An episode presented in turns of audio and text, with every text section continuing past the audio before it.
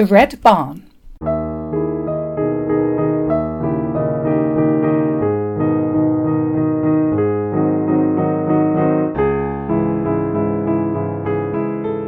The Red Barn was a local hotel slash pub.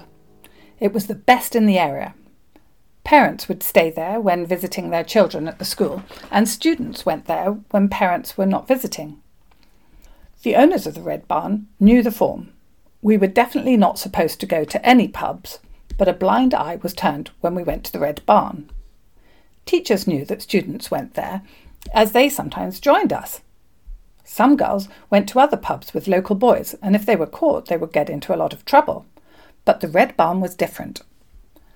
Our little group, however, didn't venture out to any pubs at all until we became prefects, and then Rich Jim and Mr. Harris would sometimes ask us to go with them to the Red Barn.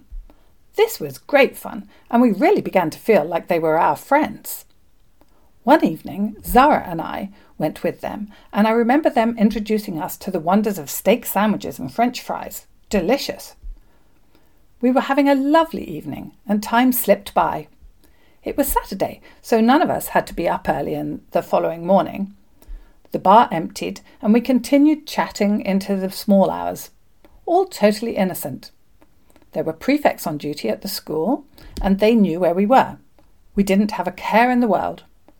When the bar staff started to look at us pleadingly to leave so that they could go home, we said our thank yous and goodbyes and all strolled back to the school together. Just a lovely ten minute walk on that balmy starlit night. When we got back to the school, we knew there was something wrong. From the driveway, we could see that Mr. Alexander's office lights were on, and so was our dorm light. My heart started to race. The teachers might have turned a blind eye to our Red Barn outings, but Mr. Alexander did not. His office lights being on and our dorm light, which we had definitely left off, meant that our cover had definitely been blown. We looked towards Mr. Jim and Mr. Harris, and I could see that Mr. Jim's face was pale, even in the dim light. At his advanced age, he apparently still feared the wrath of his father. Whatever you do, he said, don't tell anyone you were with us. I was confused and wasn't sure why the two of them almost run back to their flat.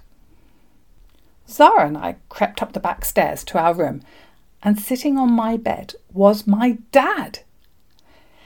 It's hard to describe what an odd concept this was. Being the middle of the night, you would think that something terrible might be afoot. Had someone died? Oh, please God, no. But I could tell by his face that he wasn't upset or afraid. He was fuming mad. His entire body was vibrating. It's so strange to see him sitting there, I had literally never been in trouble for being out late. As prefects, we kind of made the rules, so we had no concept of having to be in by a certain time. This was about two o'clock in the morning. My dad was shocked that we had only just come in. Mr. Alexander must have rung him at about midnight. It took over an hour to get to the school from our home.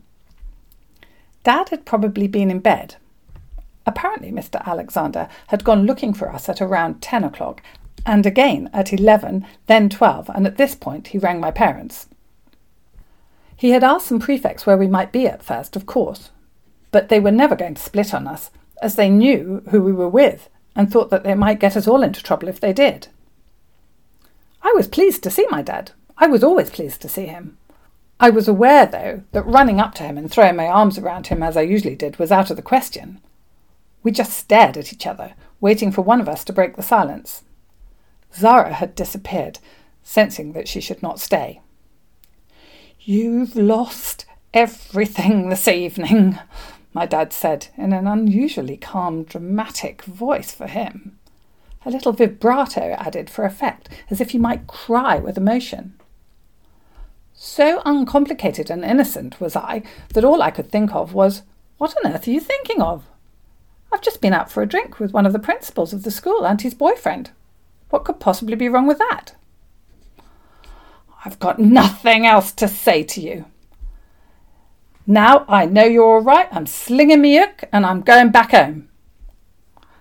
He neglected to pepper his speech with his usual obscenities in case Mr. Alexander was lurking, otherwise, his language would have been far more colourful.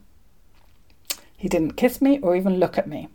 He left the room, and I watched him get into his car, which he had left dramatically right in the middle of the front drive. He drove off with a little skid for effect as he turned the car. Zara came back into the room, and we were scared. We didn't think we had done anything wrong, but the thing that worried us most was Mr. Jim's part, parting words Don't tell anyone you were with us. Those words made us feel set adrift in a rough sea. Would we be expelled? And if so, why? Mr. Jim and Mr. Harris were evidently not going to defend us. We had never set a foot wrong in seven years. Why should we be in such trouble for going out with the heads of the school? Soon our room was full of friends who had been straining to hear every word.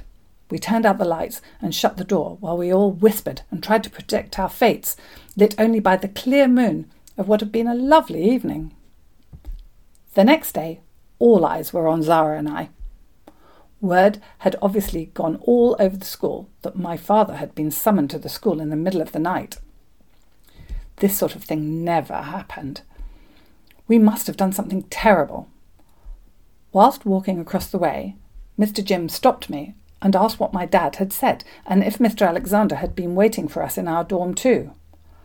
I told him exactly what my dad had said, and that we had not actually seen Mr. Alexander, and that we had not mentioned him either or Mr. Harris. Thank you, he said in a breathy, whispery, conspiratorial way. We really appreciate your leaving us out of this. We owe you. Really. Really? I couldn't make it out. Why wasn't he just making it all all right for us?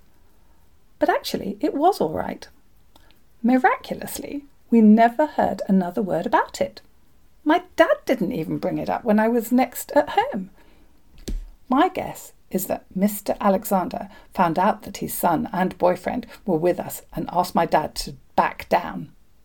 All very odd and laughable now, but being my final term at the school, my faith in the powers that be had been seriously rocked.